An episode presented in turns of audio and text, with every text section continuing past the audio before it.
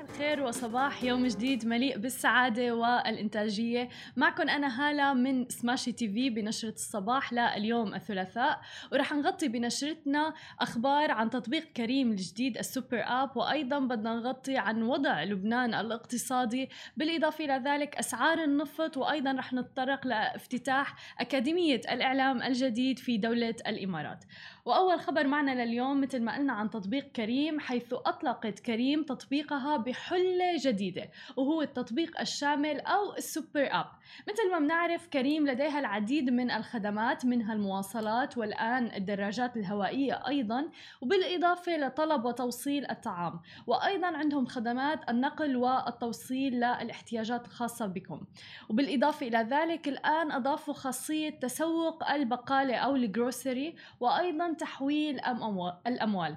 كلها هاي رح تكون بتطبيق واحد وهذا رح يوفر الوج... الوقت والجهد على العديد من المستخدمين بشكل كبير جدا. يعني ما رح تحتاجوا لتسجيل دخول أو تسجيل البيانات الخاصة فيكم بالعديد من التطبيقات.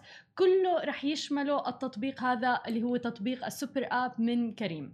ومن اللافت أيضا إنه كريم لديها 33 مليون مستخدم و1.7 مليون كابتن ب 13 دولة وأكثر من 100 مدينة في المنطقة. ومن الأمور اللي كتير عجبتني شخصيا في التطبيق وأحييهم عليها هي تطوير برنامج المكافآت. يعني صار في نقاط بتجمعوها على كل استخدام تستخدموه بكريم سواء كان استخدام الطعام أو حتى طلب المواصلات أو التاكسي وغيرها ويمكن استخدام هي النقاط لمساعدة المحتاجين أيضا. مثلا إطعام شخص ليوم كامل أو تعليم طفل ليوم كامل. وأيضا لديكم حرية الاختيار فممكن استخدام هذه النقاط في شراء وجبات طعام مجانية لكم أنتو أو اشتراك شاهد في اي بي مثلا أو حتى الاشتراك بأنغامي. أتوقع هذا التطبيق راح يحقق صدى واسع جدا في المنطقة. حتى المدير مدير تنفيذي لشركة أوبر العالمية عبر عن إعجابه بتطبيق كريم الشامل الجديد عبر تغريدة في حسابه بتويتر وعرب عن إعجابه فيه وقال أيضا وأكد أنه حتى على موضوع تحويل الأموال أنه رح يكون آمن جدا ويمكن استخدامه بسهولة بين الأفراد.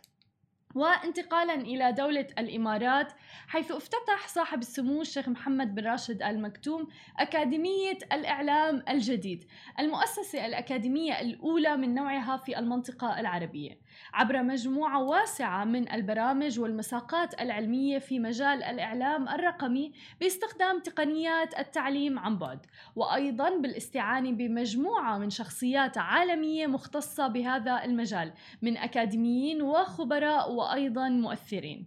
بالإضافة إلى ممثلين لأهم أربع شركات عالمية في مجال الإعلام الجديد ضمن طاقمها التعليمي ستكون. وهذه الشركات أيضا هي أكيد فيسبوك تويتر لينكد إن وجوجل.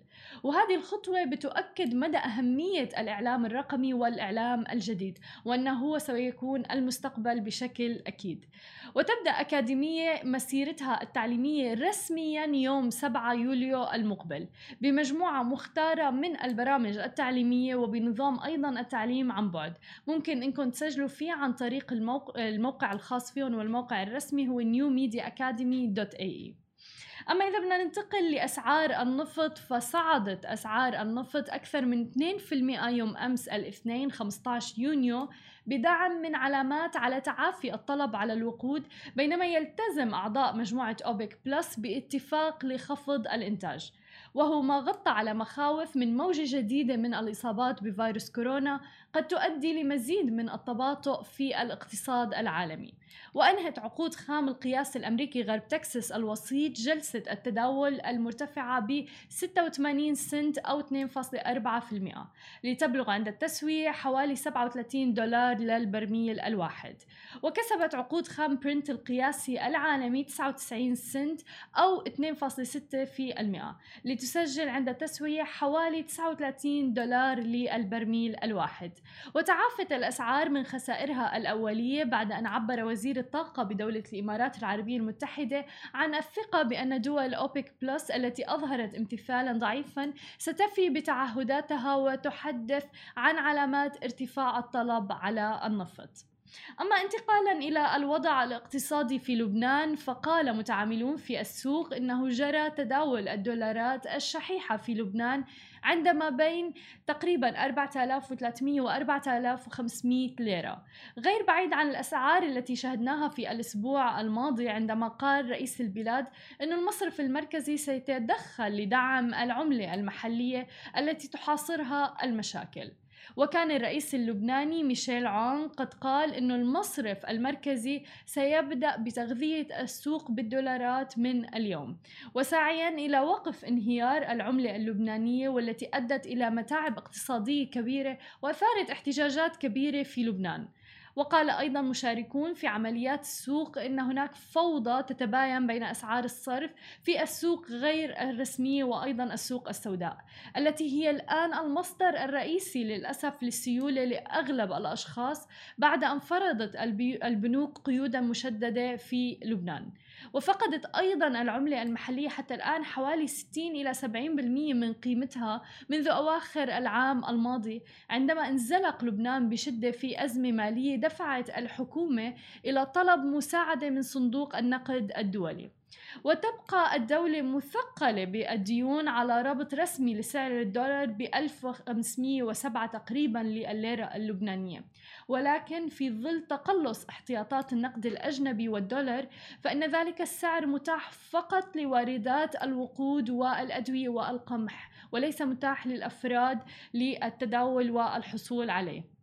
وقال أحد الصرافين أن سعر الدولار بلغ اليوم 4300 ليرة. في حين قال صراف آخر وعميل أنه العملة الأمريكية أو الدولار جرى تداولها عند 4500 الآن. ولكن في جهود من الدولة بأنه تصل إلى 3700 تقريبا آه، وتستقر عند هذا المبلغ لحتى يتم الحصول على نوعا ما استقرار في لبنان. هذه كانت كل أخبارنا الصباحية لليوم. من سماشي تي في ما تنسوا تتابعونا على كل مواقع التواصل الاجتماعي الخاصة بسماشي تي في تسمعوا البودكاست تبعنا وتنزلوا ال application. بشوفكم أنا اليوم بأخبار مفصلة أكثر عن عالم ال business ببرنامجكم مال وأعمال وأيضا عنا مقابلة مع رائدة أعمال بشركة ناشئة في دولة الإمارات. فستي توند وتابعونا الساعة 2 بتوقيت الإمارات. نهاركم سعيد.